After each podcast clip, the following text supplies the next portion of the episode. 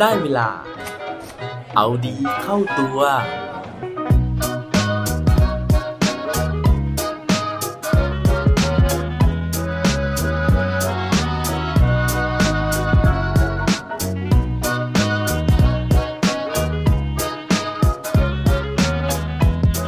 ทำยังไงที่จะเปลี่ยนชีวิตที่ถูกจองจำให้กลายเป็นน่าจดจำครับ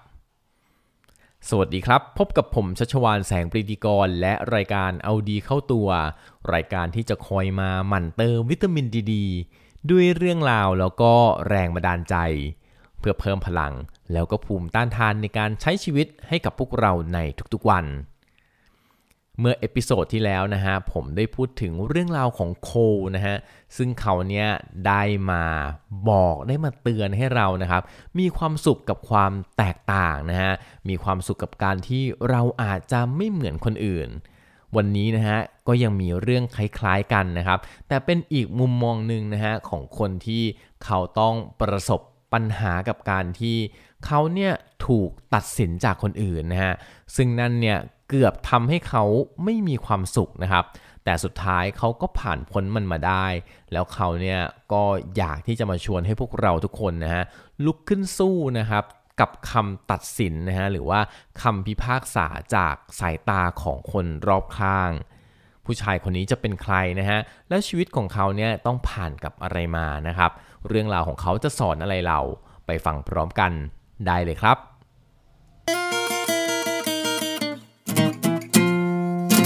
และเรื่องราวที่ผมจะเอามาเล่าสู่กันฟังในวันนี้นะฮะ เป็นเรื่องราวจาก TED Talk นะฮะ ซึ่งเป็น TED Ironwood State Prison นะครับ โดยที่หัวข้อในวันนั้นนะฮะ มีชื่อว่า The Prison of Your Mind หรือว่าคุกในใจนั่นเองนะฮะ โดยที่ผู้ที่มาพูดนะครับ มีชื่อว่าชอนสตีเฟนสันนะครับ เขามี ฐานะทางการศึกษานะฮะเป็นด็อกเตอร์ด้วยนะครับ เพราะฉะนั้นเนี่ยชื่อเต็มๆของเขาก็คือดรฌอนสตีเฟนสันนะครับเรื่องราวของเขานะเขาบอกว่า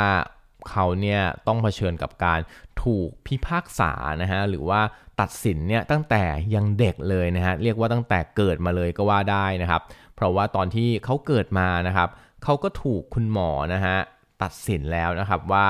ตัวของเขาเนี่ยจะมีชีวิตอยู่ได้ไม่เกิน 24 ชั่วโมง สาเหตุที่คุณหมอวินิจฉัยแบบนั้นนะฮะก็เป็นเพราะว่าคุณชอนสตีเฟนสันเนี่ยเขาเกิดมาพร้อมกับโรคกระดูกเปราะนะฮะกระดูกเปราะแบบกรรมพันธุ์นะครับ หรือว่าภาษาอังกฤษเนี่ยคือ osteogenesis imperfecta นะครับ โดยที่โรคนี้เนี่ยมันจะส่งผลต่อการ เติบโตของเด็กนะฮะก็คือว่าเด็กคนนี้เขาจะไม่เติบโตนะครับ เพราะว่าพอจะโตขึ้นหน่อยนะฮะร่างกายมีน้ำหนักมากขึ้นเนี่ยกระดูกมันก็จะเปราะมันก็จะแตกมันก็จะหักนะครับ หรือว่าถ้าเกิดว่าเขาทำกิจกรรมอะไรก็ตามนะฮะก็มีความเสี่ยงในการที่กระดูกเนี่ยจะแตกนะครับ โดยที่ทั้งชีวิตของเขานะฮะเขาบอกว่า มันแตกมาแล้วมากกว่า 200 ครั้งนะครับ ตอนที่เขาอายุ 18 ขวบนะครับ ก็คือโอ้โหทำอะไรก็กระดูกแตกหมดนะฮะ ที่สำคัญก็คือเขาเนี่ยก็เลยมีขนาดร่างกายที่ค่อนข้างเล็กนะครับ ก็คือไม่สูงนะฮะ แล้วก็แคร์แกนนะครับ ตอนนี้ก็ต้องนั่งนะฮะอยู่บนรถเข็นนะครับ หรือว่าต้องมีใครเนี่ยคอยประคองตลอดเวลา เพราะว่าไม่สามารถเดินด้วยตัวเองได้ นั่นก็เลยเป็นสาเหตุนะฮะที่ทำให้คุณหมอบอกว่า เด็กที่เป็นโรคนี้นะฮะส่วนใหญ่ก็จะมีอายุไม่เกิน 24 ชั่วโมงนะฮะเพราะว่าร่างกายเนี่ยมันจะเจ็บปวดมากนะฮะแค่นอนดิ้นนะฮะแค่ขยับตัวเนี่ยกระดูกก็แตกแล้วนะครับ แต่สุดท้ายนะฮะหลังจากผ่านมา 35 ปีนะครับเขาบอกนะฮะคุณหมอทุกคนนะฮะที่วินิจฉัยเขานะครับ ก็เสียชีวิตไปหมดแล้วนะฮะแต่ว่าตัวของเขาเองยังรอดอยู่เขาบอกว่า ตัวของเขาเนี่ยเป็น only doctor นะฮะหรือคุณหมอคนเดียวนะฮะที่ยังมีชีวิตรอดมาอยู่จนถึงปัจจุบันนะครับ ซึ่งนั้นเนี่ยก็เรียกเสียงปรบมือเกลียวกราวจากคนที่ได้ฟังเรื่องราวของเขานะครับเขาบอกนะฮะว่าสิ่งสำคัญในการที่จะดำรงชีวิตอยู่ให้ได้นะฮะในโลกปัจจุบันเนี่ยมี 2 ข้อนะครับ ข้อแรกก็คือว่า อย่าให้คนอื่นนะฮะมาตัดสินเรานะครับ โดยเฉพาะคำตัดสินที่มันไม่ได้ช่วย หรือส่งผลให้ชีวิตของเราเนี่ยดีขึ้นนะครับ เหมือนอย่างตัวของเขานะฮะเขาบอกว่าผู้คนที่ได้พบเห็นเขานะครับ ถ้าเกิดว่ายังไม่ได้อ่านเรซูเม่นะฮะหรือว่าประวัติชีวิตการทำงานของเขาเนี่ยก็มักจะมองมาที่เขานะครับ ด้วยสายตาสงสารนะฮะแล้วก็บอกว่าผู้ชายคนนี้เนี่ยต้องมีชีวิตที่ยากลำบากแน่ ๆเลย น่าสงสารจริง ๆ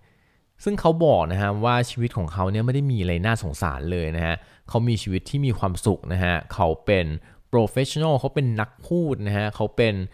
หมอบำบัดด้วยนะคือเขาไปบำบัดให้คนอื่นนะฮะในการใช้ชีวิตนะครับเพราะฉะนั้นเนี่ยชีวิตของเขาค่อนข้างจะดี มีภรรยาที่รักเขานะฮะคอยดูแลเขาไม่ห่างนะครับซึ่งนั่นเนี่ยเป็นสิ่งที่น่าอิจฉาจะตายนะฮะเพราะฉะนั้นเนี่ยการที่คนอื่นเนี่ยมามองเขานะครับแล้วก็มาตัดสินต่างๆเหล่านี้นะฮะเขาบอกว่าเขาไม่ใส่ใจเลยนะครับเพราะว่าถ้าเกิดเขาเอาคำพูดเหล่านี้มาคิดมากนะฮะเขาอาจจะต้องทุกทนทรมานใจก็เป็นไปได้ คุณชอนเขาบอกนะฮะว่าจริง ๆ แล้วมนุษย์เรานะฮะไม่มีสิทธิ์ที่จะไปสงสารคนอื่นนะครับ เพราะว่าเขาอาจจะมีเหตุผลหลายอย่างที่เขาเนี่ยเลือกที่จะใช้ชีวิตแบบนั้นนะครับ เพราะฉะนั้นนะฮะการยื่นความสงสารให้เนี่ยอาจจะไม่ใช่ทางเลือกที่ดีนะฮะในการที่เราเนี่ยจะไปคิดแบบนั้นกับคนอื่น นอกจากการที่เราเนี่ยไม่ควรจะสงสารคนอื่นแล้วนะฮะเขาบอกว่ากฎข้อที่ 2 ในการที่จะมีชีวิตที่ดีเนี่ยก็คือ